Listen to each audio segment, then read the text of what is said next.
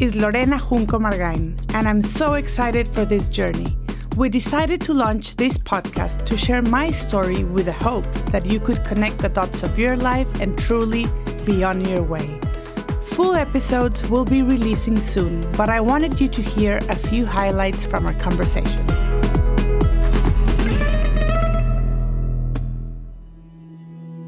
Through one of my sisters, uh, she had a health issue, and her doctor saw my neck and noticed that I had some rings, which he noticed. He says, You know, your thyroid is being protected with extra fat. Those rings of fat are telling me something. Can I touch your neck?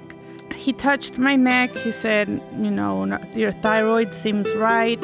But anyway, I want to do some blood work just to check your levels. And I was like, Sure, you know, maybe he'll find an answer. And I was open to anything. So I did the blood work, and you know, when something's wrong, you have a, an immediate call, and they told me my potassium levels were extremely low. They asked me, you know, are you having a lot of cramps? Yes. Is it normal? Yes. So I had gotten to a point where feeling bad was a norm. So I totally lost compass about what feeling good or bad was. I had been on a fight mode and had not been paying attention to what was really happening to me.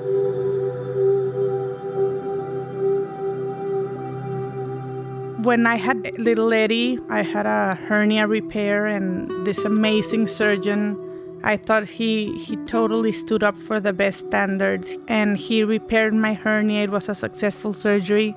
When they found out through my blood work that I had a, an adrenal tumor after a scan, they recommended some surgeons, and when I saw his name, I, I, I knew that was a sign that it was it had to be him. Surgery was simple. My priorities were keeping up with the family agenda.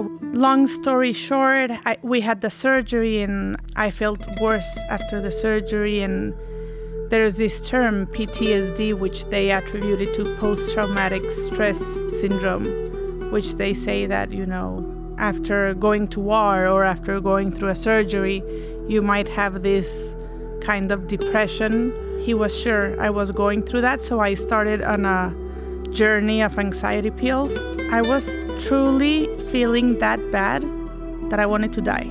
The more I tell people I'm not feeling well and I describe my symptoms, they think it's depression. And so I was truly not okay. I was losing my mind. The surgery happened and I feel even worse. I feel like I'm having a heart attack. I had a very close relationship with Dr. Google every search I did did not look good. And one day I just fainted and ended up in Brownsville's ER. And when I told them I just had had surgery a month ago, they assumed I had um, internal bleeding. So they rush me in and they find out I have a tumor. And I'm like, oh my gosh, my body is generating tumors by the second, you know. I told Robbie, please call the doctor and she called the endocrinologist instead of the surgeon that had removed the adrenal. And doctor said, That's weird because your body does not generate tumors that quickly. Could you please send me the scan? Maybe it's a poor quality scan or something. He receives the scan. He notices it's exactly the same characteristics, same size. So he calls the hospital and retrieves the other scans, and he notices the surgeon had actually removed the wrong side. Called the surgeon and said, You know, I know what you did, and you have to come to my office and tell Lorena. Sadly, he lied. He not only made a mistake, but he covered the situation.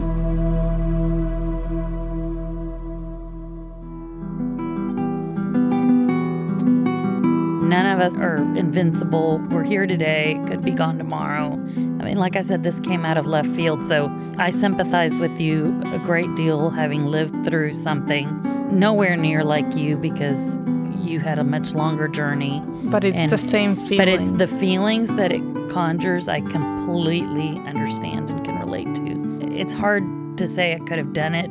I could feel what you felt having not had my own experience. I prefer believing this happened to me for a reason. Instead of being cursed, I am being blessed. So I might take the long road and write a book there might be people out there that might benefit from me speaking up and relating to the dark moments of doubt, depression, also of joy of surviving and being with my kids. And when I arrived home, I couldn't stop crying because I had literally left thinking I would never be back. I hope you can all relate in whatever part it is, if it's in family, if it's in doubting, if it is on finding the right doctors, the right counselors, and also about knowing how to surrender. We came with free will. So I think you just come with some lessons in your life, but you have the free will to sue the doctor or write a book.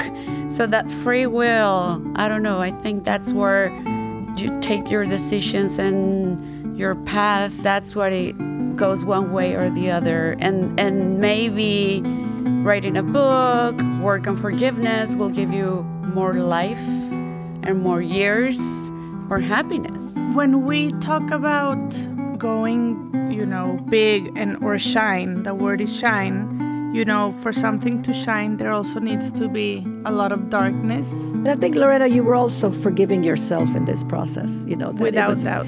With that, with, because the activity, out, outer activity for you was very much they're wrong or whatever, but there was you also felt very responsible through this process and in this way by forgiving him you're also forgiving yourself for all the mistakes that you made or you know yeah part it, it, it takes two to tango